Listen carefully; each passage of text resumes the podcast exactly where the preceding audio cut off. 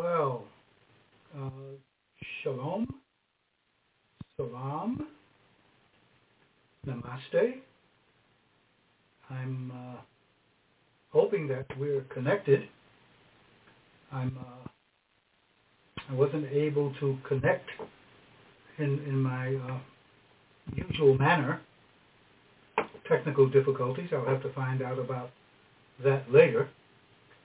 Uh, so I, I'm using the phone, which is uh, new to me.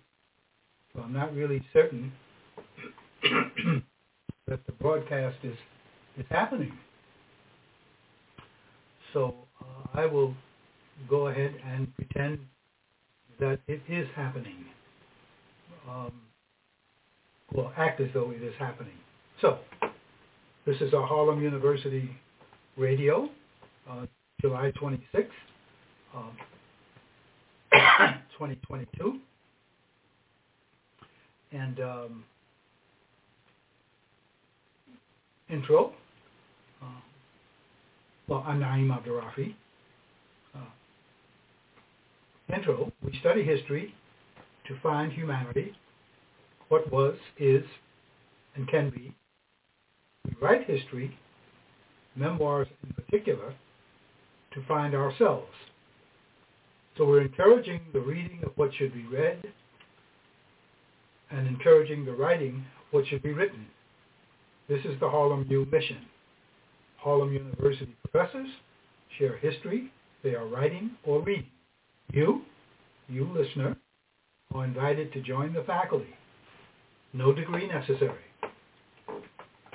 And in order to do that, and for any reason that you might want to connect with me,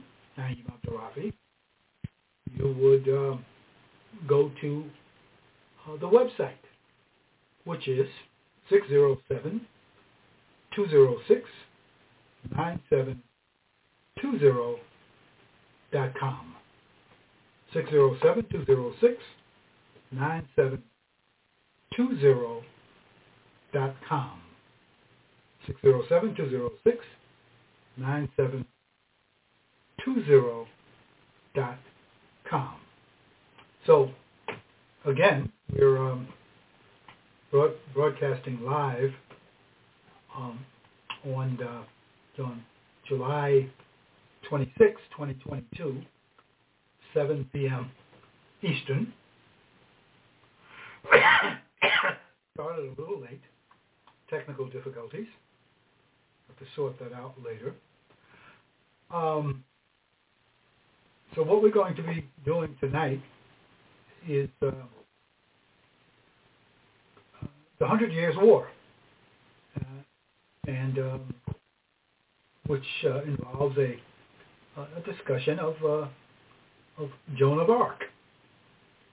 Okay, so let's let's get to that task.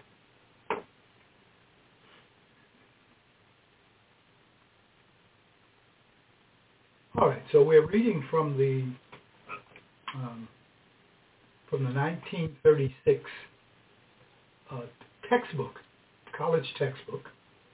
Um,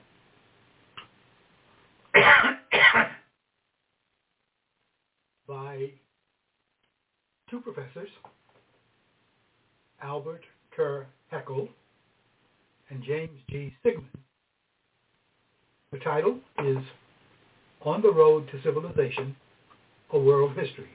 Again, published 1936. Uh, the publisher is John C. Winston Company, uh, Philadelphia. So we're in chapter 23, the uh, title of which is France and England during the feudal period. So we're still in chapter 23. Okay, topic. The Hundred Years' War. As England and France grew into strong national states, a clash between the two became inevitable. There had been jealousy and bitter feeling uh, between the rulers of the two con- countries ever since Henry II, a French vassal, uh, had added his great possession in France to the English crown. Centuries of friction and conflict finally resulted in the Hundred Years' War, which gets its name from the fact that it began in 1337 and lasted until 1453. But the war was not a continuous one, uh, but rather uh, a series of wars. The fundamental cause was territorial. Surprise, surprise. The French kings had never lost an opportunity to weaken the hold of England on her possessions in France. This had been done so successfully that the English kings lost nearly all their lands on the continent. It was natural that the growing French nation should desire to drive the British out completely. There was also an important commercial basis for the war, found in the relationship of England with Flanders. Flanders was a vassal state of France, but its trade interests were with England. The Flemish people were the first in Northern Europe to develop manufacturing. Uh, they were especially successful in making woolen fabrics. The English raw wool was the best known at that time. At that time, and the Flemish were willing to pay a high price for it. The English regarded Flanders as their best market and were determined to resist the French attempts to interfere with it. Other points of irritation were constant quarrels between French and English fishermen in the Channel. French, uh, French assistance to the Scots, who were desperately resisting conquest by England, and and and so, okay, another another uh, point of irritation was the uh, French assistance to the Scots, who were desperately resisting uh, conquest by England, and the, and and the claim to the French crown by the English king Edward II. Uh, the basis of an, uh, uh, the, uh, the basis of which is uh, inheritance through his mother. Finally, the relations became so strained that war ensued. Only a few outstanding events can be given here. The English victories at Crecy in Flanders in 1346, that's one. At Poitiers and Aquitaine in 1356, and, and at Agincourt, uh, A-G-I-N-C-O-U-R-T. I'm pronouncing that Agincourt. 1415. These were noteworthy because they struck a blow at feudalism. They showed that simple English yeomen armed with long bows were more than a match for French feudal knights armed with their elaborate and expensive equipment. The war helped to increase the power of Parliament, for the extra expense made it necessary that the king ask for frequent grants of money. And, and, the king's needs became the people's opportunity. The king made one concession after another to constitutional government. Topic. Black Death speeds decay of feudalism. Other forces besides the war helped during this period to undermine feudalism. the chapter really is about feudalism. In 1348, both France and England were ravaged by a destructive plague called the Black Death, now known to have been bubonic plague. England lost one-third of her population, the serfs and, and, and, and villeins suffering the most.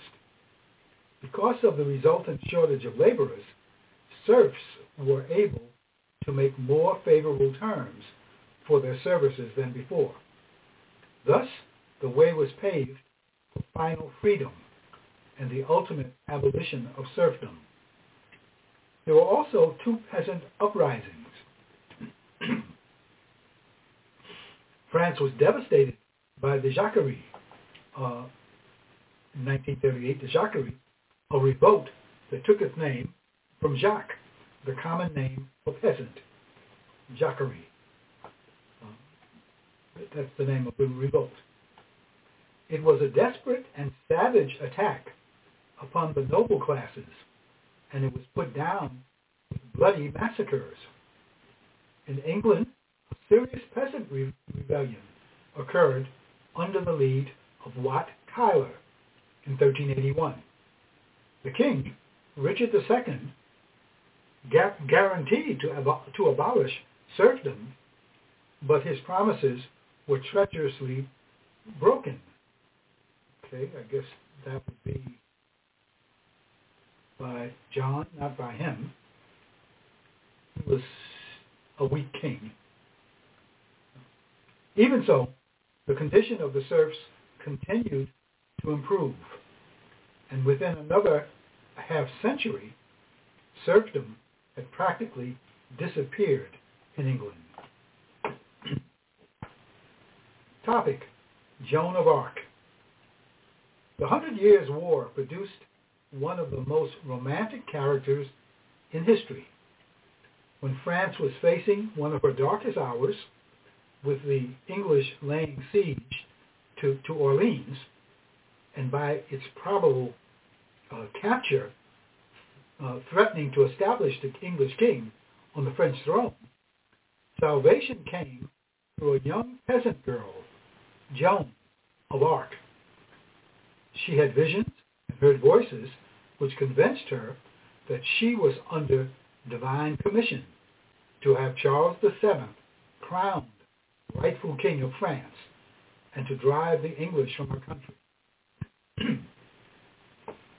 Other women of France made similar claims, but she alone had a hearing from the king.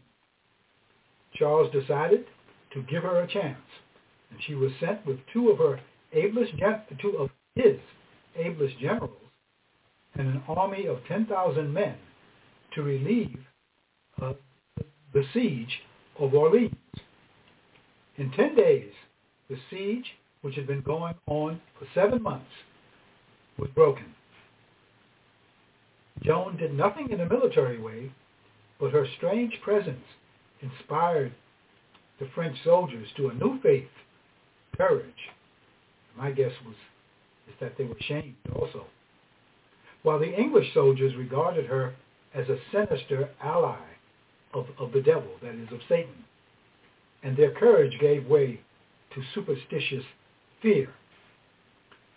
The French followed up their victory at Orleans by taking town after town from the English. And Joan, now called the Maid of Orleans, conducted Charles to the Cathedral of, of, of Reims, where he was crowned king in 1429.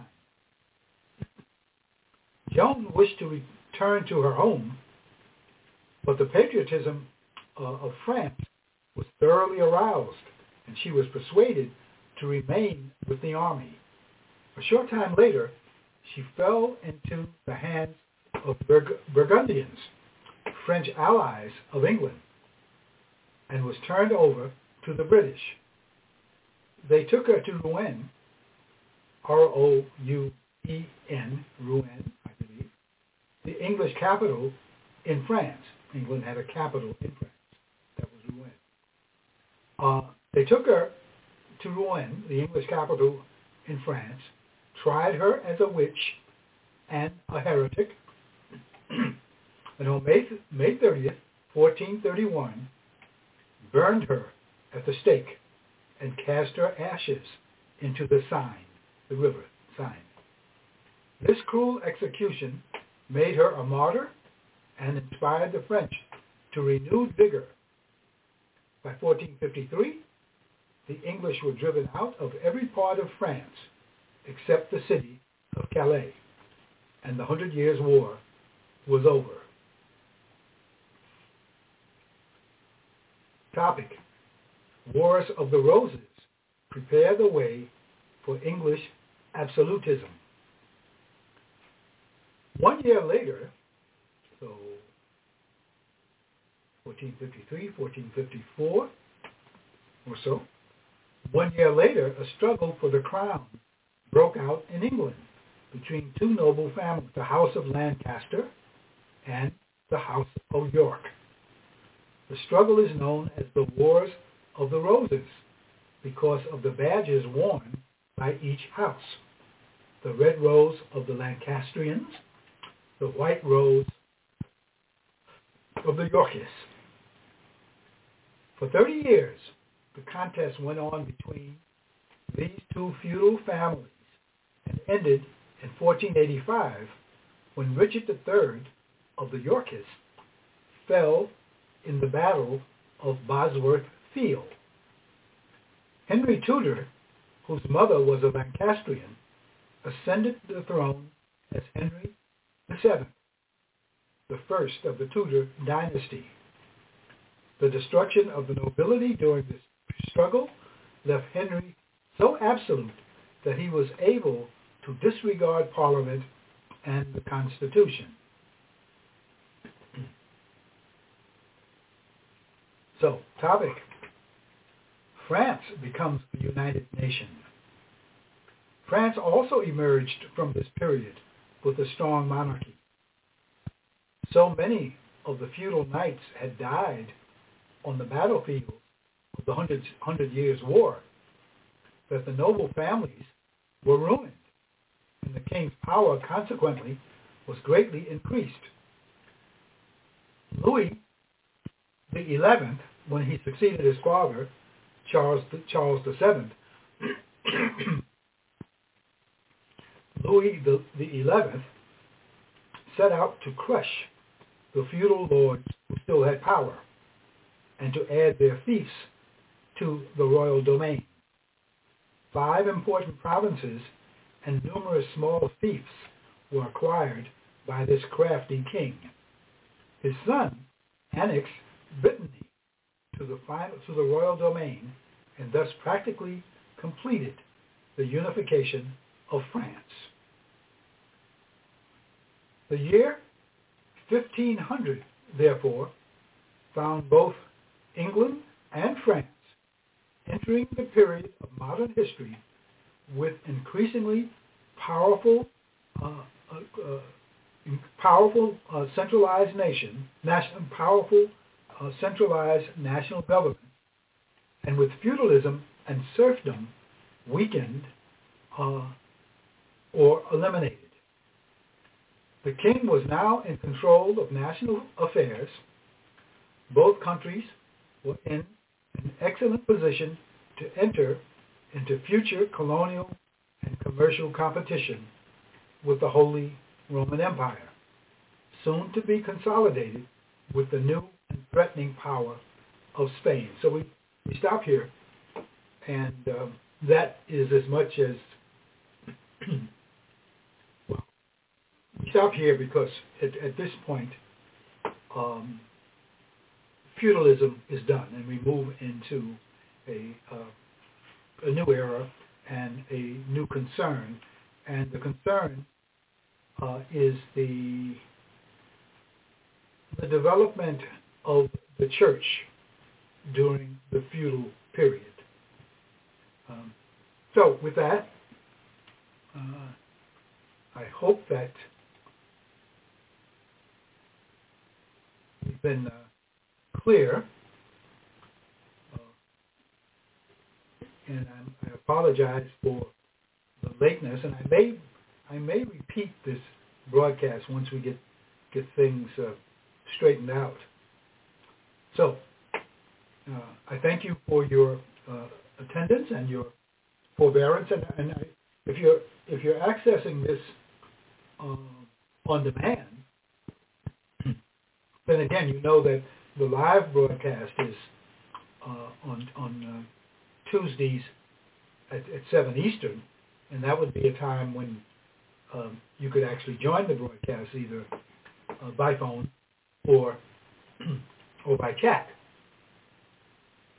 But you might be accessing it uh, at at Facebook or at um, at the um, Harlem uh, University radio channel at at Anchor, um, where it is uh, where the history show is a part of the uh, part of the fair there, the Harlem University Radio, and and where the uh, the shows are distributed to other podcast platforms, uh, which may be platforms that you use. But in order to participate, again, Tuesdays, 7 Eastern. So um, to connect again, 607 206 9720 dot com 607 206 9720 dot com once more 607 206 9720 dot com so with that shalom salam so long